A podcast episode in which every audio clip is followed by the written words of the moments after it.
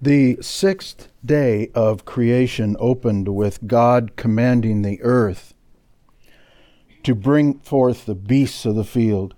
Let's read that Genesis 1, verses 24 to 25.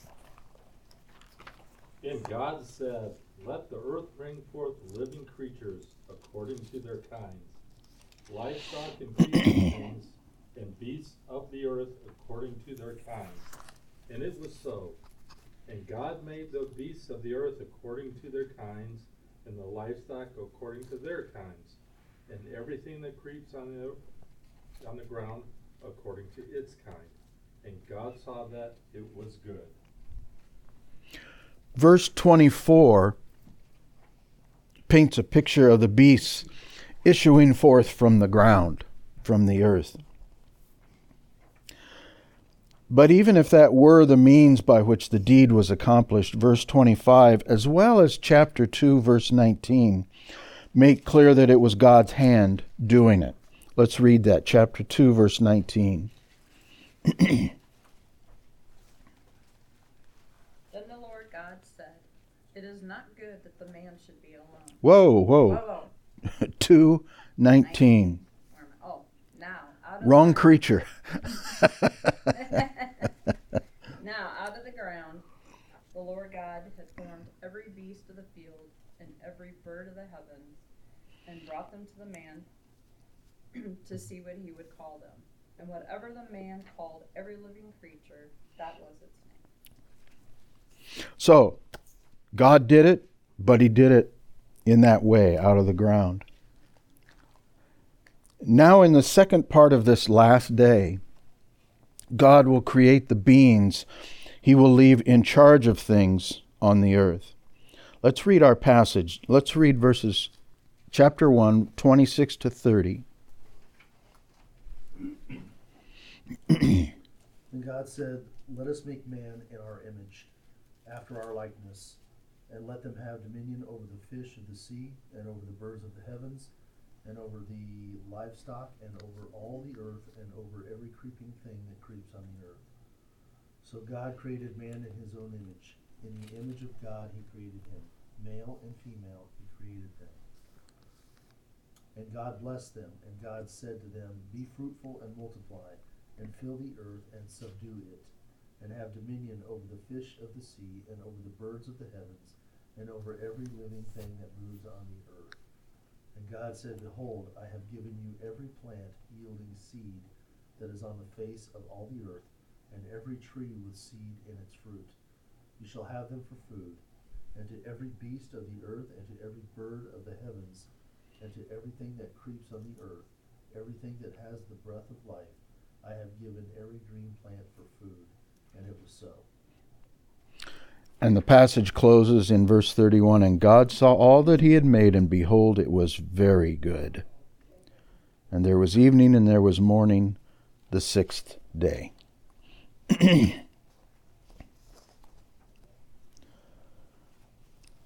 so back up to verse 26 and 27. Then God said, Let us make man in our image, according to our likeness so that they will have dominion over the fish of the sea, and over the birds of the sky, and over the cattle, and over all the earth, and over every creeping thing that creeps on the earth. And God created man in his own image. In the image of God, he created him, male and female. He created them. And I, I wanted to repeat that, even though it was just read, because in just two sentences, a mere 74 words, it is stated four times that God, in the plural, Elohim, created man, male and female. Such repetition is not to be ignored, it's there for a reason. In just about every sense, the creation of man is distinguished from every other created thing or being as something special important, set apart from the rest. We might even use the word sanctified, which means set apart. Even dominant, it's clear in the passage. And it's worth our time to examine just how this difference, this contrast, is expressed. First, now it's personal. Look at the earlier steps of creation. Go back to verse 3 in chapter 1. It says, Let there be. Verse 6, Let there be. Verse 9, Let the waters. Verse 11, Let the earth sprout. Verse 14, Let there be lights. Verse 20, Let the waters swarm. And verse 24, Let the earth bring forth we know God is behind all of that. He's the one calling it into create calling it into creation. But it's it's as if he's doing it from an let it happen. He just speaks it and it happens. All of these creation steps in the Hebrew are expressed in an impersonal third person voice. But now in verse 26, we have for the first time God speaking in a more personal, first person voice. Let us make. Second, it, it's a kind different from all the rest. Pardon me, I'm, I'm still still feeling my way with the new system with the these this is this is very counterintuitive here. I need a From verses 11 to 25, the vegetation, trees, and all the creatures of the sea and land are created according to their or its kind, depending on your translation, or species. In our last session, I pointed out the rhythm of verse 25. God made the beasts of the earth after their kind, the cattle after their kind, every creeping thing on the ground after its kind. And God saw that it was good. But the creature called man, literally the Hebrew is Adam, will be different. He will be made not just of a different kind from the rest, as an ape is different from a flower, but only man will be made in God's image. Or as Albert Mohler loves to express in the Latin, the imago Dei, the image of God. And if, if we're not surprised that God would name the first man with the word that means man, Adam, we may be surprised that a close cognate of that word, Adamah, is used in verse 25 and is translated ground or earth, meaning soil capable of cultivation. It, it it, it references that which can grow crops. Thus, the word and name for the first human could mean cultivator of the soil. Adam was born a farmer. Hey.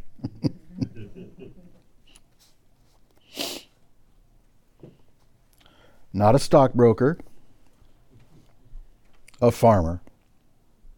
Another difference sexes. Thus far in the creation account, even with the animals, there has been no mention of two sexes. Now it's implied, and we can kind of infer it from the text. I mean, how else do they do it? But it's not mentioned at all. With the creation of humans, however, it's explicit. Male and female, he created them.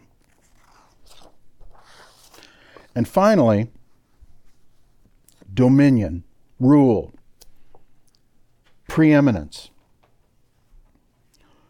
Only man, created in the image of God, is to have dominion on earth. Over all other living creatures, verse 28, in addition, the vegetation and fruit of the trees has been created, initially at least, as food for the man and beast, verses 29 to 30. So these have been created specifically to serve man and the other animals. Now let's take a closer look at verse 26.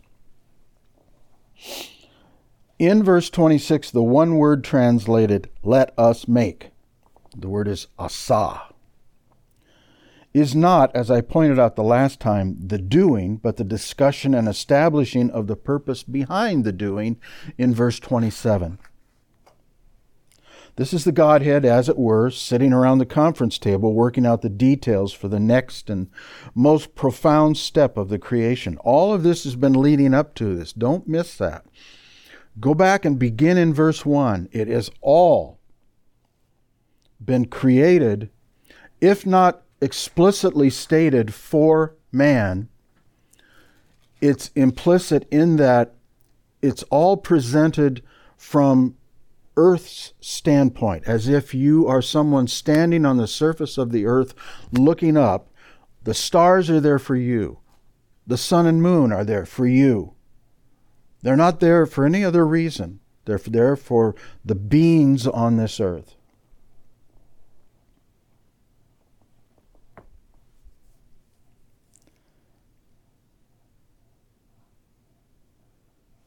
Now, this in verse 26, it's stated in the first person plural. The Godhead will do this. And the fact that the Godhead is discussing this, once again, they haven't, we have not been informed of them discussing anything else about this creation. Creation of man, they're going to sit down and discuss it. This is what we're going to do. This is how we're going to do it. Again, heretofore, the fullness of the Godhead's work in creation has been implied or suggested with subtlety. Here, the participation of the second and third members is explicit. We, us. Just as in verse 1, the Hebrew Elohim is masculine, plural, absolute. Leupold calls it a potential a potential plural. By this, he means that we go too far to conclude that this is a purposeful reference by Moses to the Trinity as we know it. I don't think that's the case, and most commentators don't think it is. Oddly enough, most commentators, especially modern ones, say that this has nothing to do with the Trinity whatsoever. That's why Leupold calls this a potential plural. And here's how he, because he says we go too far in that direction. We also go too far if we conclude that it has no reference at all to the Trinity. And here's how he stated it the term Elohim, Leupold writes, allows for all that which the fuller unfolding of the same old truth brings in the course of the development of God's kingdom. When then, ultimately, the truth concerning the Trinity has been revealed, in the New Testament, in Christ, the fullest resources of the term Elohim have been explored as far as man needs to know them. So, it is the Godhead doing this. It's been that from the beginning. It's just that in the beginning, in the early days, and in the in Moses, didn't really wasn't aware of the fullness of the Godhead that we understand because of Christ. So we might think of this as a placeholder of sorts. We could explain it this way Moses himself could not know the fullness of the triune Godhead, but the Spirit had him use a word for God that would permit that fullness to be realized by those who would follow later, especially after the incarnation.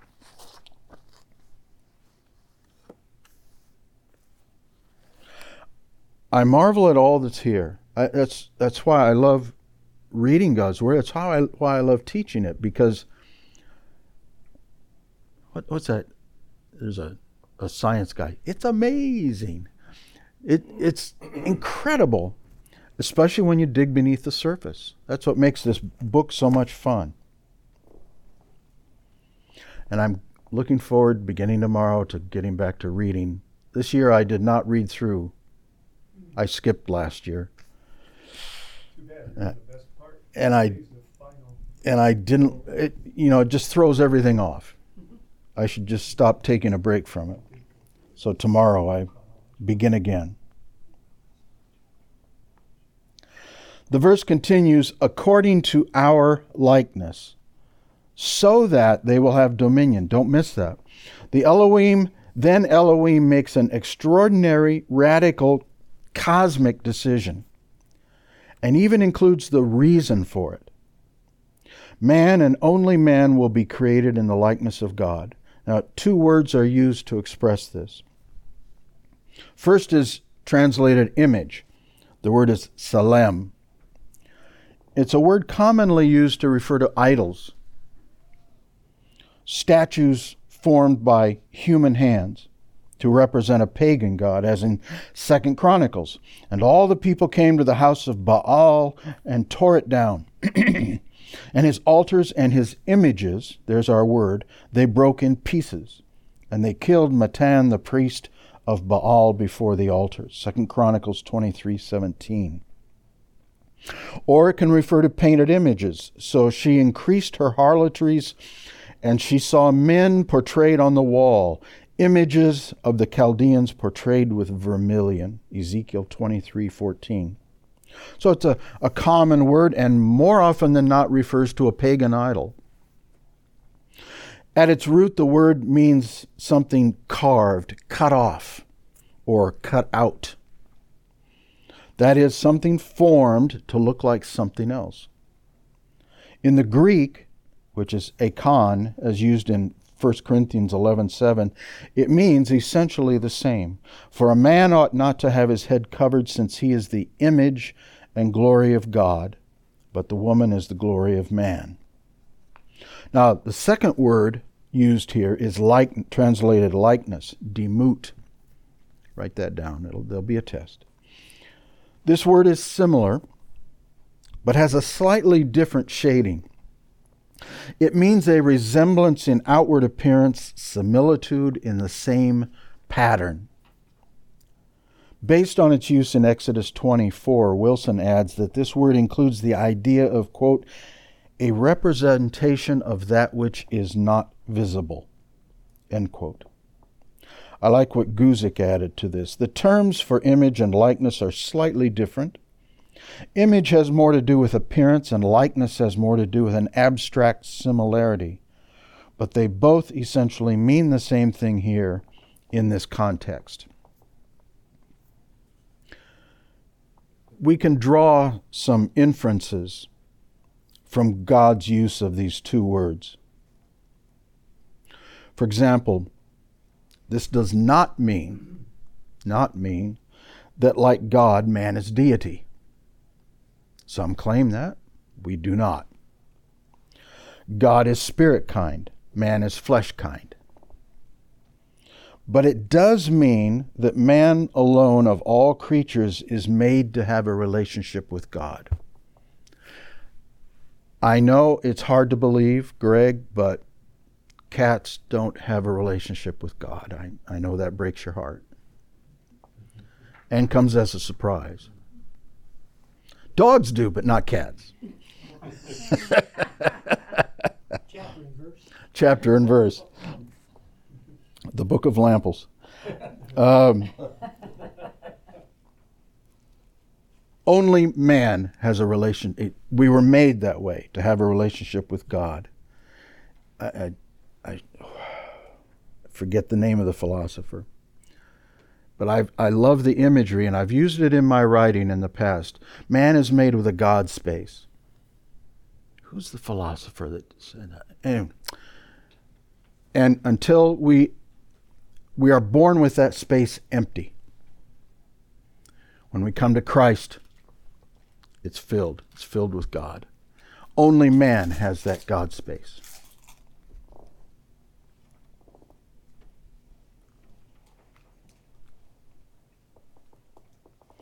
Only he, that is the corporate he, male and female, is compatible with God's indwelling spirit.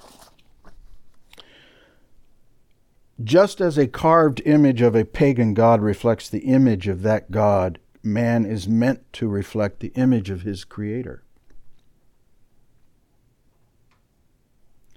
This is not an exhaustive list. This is just what occurred to me. Since man is flesh kind and God is spirit kind, John 4:24, we cannot say that being made in his image means that we literally look like God. Whew, there's a thought. So being made in his image must mean something more intrinsic. We are made with a capacity to know him, to yearn for him, to communicate with him, and to worship him. Cats don't worship God either.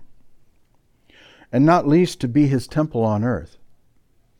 No other created being is his temple on earth. 1 Corinthians 3 16 to 17. This alone, being made in the image of God, is sufficient to set human beings apart from every other created being or thing on earth. Man is set apart. Man's relationship to God is unique in all creation, including God's created angels. I was taken by something Leupold writes regarding God's creation of man. Taking the verse as a whole, he writes, we cannot but notice that it sets forth the picture of a being that stands on a very high level a creature of singular nobility and endowed with phenomenal powers and attributes. Not a type of being that is that by its brute imperfections is seen to be on the same level with the animal world, but a being that towers high above all other creatures, their king and their crown. My response after reading that was my, how we have fallen. Does that, what Leupold writes, does that describe anybody you know? Or anybody you read about in the news? I love write, reading biographies of great men and women. And uh, right now I'm reading about Dwight Eisenhower. And there was a a greatness about him that he hid that he, he didn't he came across I, I when I was a kid I figured Eisenhower had been president forever because uh, he was there when I showed up. Uh, but he came across as a little bland. Um, and he didn't speak in superlatives or he, he, and so everybody thought he was just kind of coasting through but he really was a powerful and wise man um, they don't make them like that anymore even when we may agree with their policies, they don't make them like that anymore. But he wasn't perfect either. He wasn't perfect either. No, no, no. I'm not saying saying he was. I think I think they probably still do. Still makes them that way, but I think the the world and, and culture in general doesn't recognize that or appreciate it because there's no they don't have any no point of reference for them anymore because they've rejected, you know, even a remnant of what, you know, the Bible and, and the Christian ethic. I mean, they just, it, it's, it's not even in focus anymore. That's right. That's right. Our world doesn't allow a person with those attributes to utilize them Right. currently. Right. And that's why my response after reading that was how far we have fallen, both in the perverse culture of this world and in our own self perception. probably because of the perverse culture of this world, how we perceive ourselves. Over the millennia, man has fallen not just in his rebellion against God in the garden, but that rebellion has corrupted his God ordained stature in creation. He created man to be something far more than what we have become. Man was initially created to be a high being, ruling over all other creatures, things, and aspects of this world.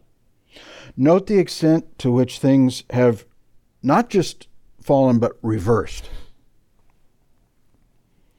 As a fair portion of this society places the well being of nature, of climate, and of weather of the earth itself over the well being of humans. No, I'm supposed to be the other way around how nations such as China have purposely limited human reproduction in the past to their doom. Now they're experiencing ex- existential societal problems because they do not have enough people and not enough women for the men because of what they did. Quit messing with God's creation. He knew what he was doing. In the garden, first Eve and then Adam believed the lie that man knew better than God. Today, many thousands of years later, we're still believing the same lie that man must subjugate himself for the benefit of the rest of creation. That is not God's order. Verse 27 and God created man in his own image. In the image of God, he created him. Male and female, he created them. Okay, get it? He created him. In verse 26 is the planning, verse 27 is the execution of the plan. Here, male and female humans are created in the image of God. And let me add, if you'll permit, one more thought on this. Turn, please, to Colossians. Colossians chapter 3.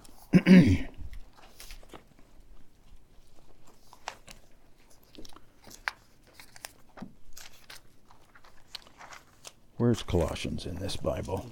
There we go. Colossians 3. Let's begin with verse 9.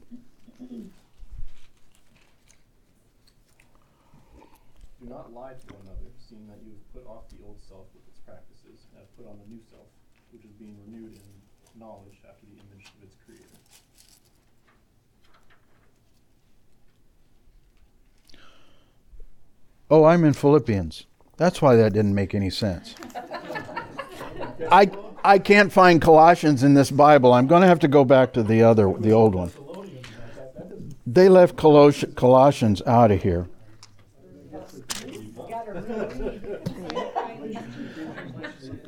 My my old big Bible had about this much stuff at the back. So Colossians is supposed to be back here somewhere, but no, it's almost at the end. Okay. Let's read verses 9. Please, once more, now that the teacher is with you. Verses 9 to 10 in chapter 3.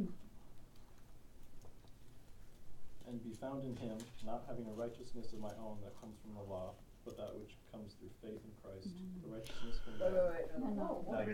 Now you're. I swear I'm in chapter 3 of Colossians. Okay. What are they teaching at school these days? Come on, you're supposed to be the smart one in the room. no, no, no. Okay, let's. Third time's a charm. Where are we? Colossians chapter 3, verses 9 and 10, right? Dennis is always paying attention. Well, I was on the wrong chapter. Okay. Do not lie seeing that you have put off the old self with its practices, and have put on the new self, which is being renewed in knowledge after the image of its creator. There we go. According to the image of the one who created him. Now, what's my extra thought here? Moses may not have foreseen this, of course not, but in Christ we understand that the process of sanctification of becoming more like Christ is the process of every Christian returning to the state in which Adam and Eve were first made in the image of their Creator. Spiritually, we are all born in the image, as it were, of our fallen forefather, Adam. We're born with our God space empty. But in Christ, we are set out on the road to return to Adam's pristine state. Positionally, in Christ, we are already there. Positionally. Practically, in the flesh, we will not attain until we see our Lord face to face. But we are on that road. Now, note the multiplicity of one invested in verses 26 and 28. I included this in the handout because it can be a little confusing just listening to it. In verse 26, God, Elohim, plural, says, Let us make man in our image. Though Elohim is plural, it implies one being speaking to other beings. Don't you get that picture in your head? Let us. One person, one being is saying, let us, let's do this, and he's speaking to other beings. In other words, let us agree to make man like us. Man is singular, though the, though the same word, Adam, is used, also used for mankind. In verse 27, Elohim created man in his own image. Get that? Plural Elohim created man in his, singular, own image, not their image. Followed by God created him, male and female. He created them. You're chasing your tail here between the single, the, the singular and the plural. So we see here, I mean, what are we supposed to take away from that? We see here a holy commingling of singular and plural, of a three in one trinity stated as He, and the unity of male and female in the term man. Just as when, as, as a matter of fact, one commentator said that marriage, here's where marriage is introduced. Not, not, where, not in the next chapter where it's discussed, but here it's ma- male and female are made as one under man. Just what marriage is supposed to be. And for once, John Sailhamer contributes something worthwhile. I actually wrote something down that he said. Sailhamer, following this clue, the divine plurality expressed in verse 26 is seen as an anticipation of the human plurality of the man and woman, thus casting the human relationship between man and woman in the role of reflecting God's own personal relationship with himself.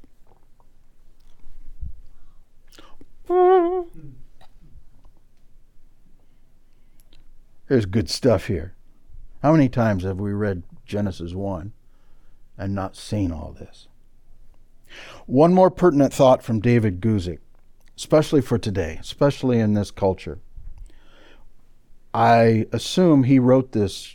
David Guzik is contemporary to us, but I'm sure he wrote this quite a long, quite a while ago on this creation of man and woman. Here's what Guzik writes It is vain to wonder if men or women are superior to the other. A man is absolutely superior at being a man. A woman is absolutely superior at being a woman. Amen. And glad for it. But when a man tries to be a woman or a woman tries to be a man, you have something inferior. Amen. Verse 28. oh my, for once I'm God blessed them, and God said to them, Be fruitful and multiply, and fill the earth and subdue it, and have dominion over the fish of the sea, and over the birds of the sky, and over every living thing that creeps on the earth. We might like to isolate this verse and think that having God's blessing makes us special. But back in verse 22, God blessed the creations of day five the creatures in the sea and the flying creatures of the expanse. He not only blessed them, but gave them the same directive, uh, directive he gives to man be fruitful and multiply and fill their respective domains. Beyond this, God will favor the seventh day, the day of rest, with his blessing. So, what does it mean that God blessed certain portions of his creation? This is one of those churchy words that we bandy about without thinking. Just what does it mean that God blesses his crea- portions of his creation? Ultimately, the reason for this blessing extends beyond the scope of this study, for it has to do with Israel and the law and all that. But pertinent to this study is the fact that God's blessing is linked in both passages to reproduction. Yet I question the conclusion of some commentators that this blessing from God makes operative reproduction. For he does not give the same blessing to the beasts of the earth. In the sixth day, he calls their creation good, and they do indeed propagate, but he does not bless them. Adam Clarke is one who takes this path of the blessing making possible propagation. This blessing marked them as being under his special protection and gave them power to propagate and multiply their own kind on earth. The Hebrew word is barak. Interesting, isn't it? Barak. Barak. It's little help because it's one of those flexible words used in various situations. But first of all, it means to kneel down in praise. Bless the Lord, O my soul. It's hard to imagine that this is what God is doing here with his creation. There's another word commonly translated bless or blessed, ashrei, that would seem to be a better fit. The word refers to a happiness from walking in righteousness. As in Psalm 1:1, how blessed is the man who does not walk in the counsel of the wicked. Proverbs 8:32, so now, O sons, listen to me, for blessed are they who keep my ways. Again, ultimately, this establishes the roots for what will come later for Israel. And perhaps there we might find our solution. Or maybe it's just me, but I, you know, blesses, what does he mean? What, what does he mean that he blesses man? What does that mean?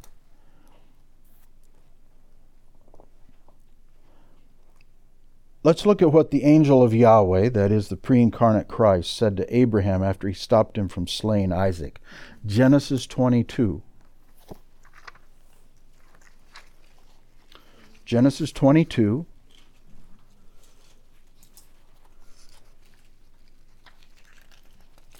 I can find Genesis in this Bible. Let's read verses 15 to 18. Then the angel of the Lord called to Abraham a second time from heaven and said, By myself I have sworn, declares the Lord, because you have done this thing and have not withheld your son, your only son. Indeed, I will greatly bless you, and I will greatly multiply your seed as the stars of the heavens, and as the sand which is on the seashore. And your seed shall possess the gate of their enemies. And in your seed all the nations of the earth shall be blessed because you have observed my voice.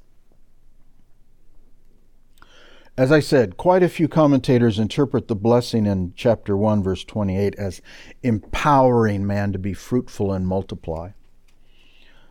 That without the blessing, he would have been incapable. But I would suggest that the blessing is more God's, excuse me, formal benediction for future success and prosperity. As we see in the story of Esau and Jacob, both sons were zealous for Isaac's blessing, but Jacob, the lesser son, obtained it through subterfuge. Upon discovering that their father's blessing had been given to his brother instead of him, Esau was left bereft of all hope and Esau said to his father in Genesis 27:38, "Do you have only one blessing, my father? Bless me, even me also, my father." So Esau lifted his voice and wept. Why? Did Esau weep so? Because he knew that without the blessing, his life would be a mere shadow of what his brothers would be. It would be Jacob who would rule over him, the younger son over the older. It would be Jacob who Yahweh would cause to thrive, both in wealth and descendants. I would say that the blessing of verse 28 is not a command, as some interpret it, but a promise that man would indeed be fruitful and multiply and fill the earth and have dominion over everything. To put it another way, all of that, all of what he says after the blessing, all of that is the content of the blessing. Here's what I'm giving you the promise from God that man would thrive and have dominion over all the earth. Now, next week we'll return to verse 28 and continue on and finish our day six.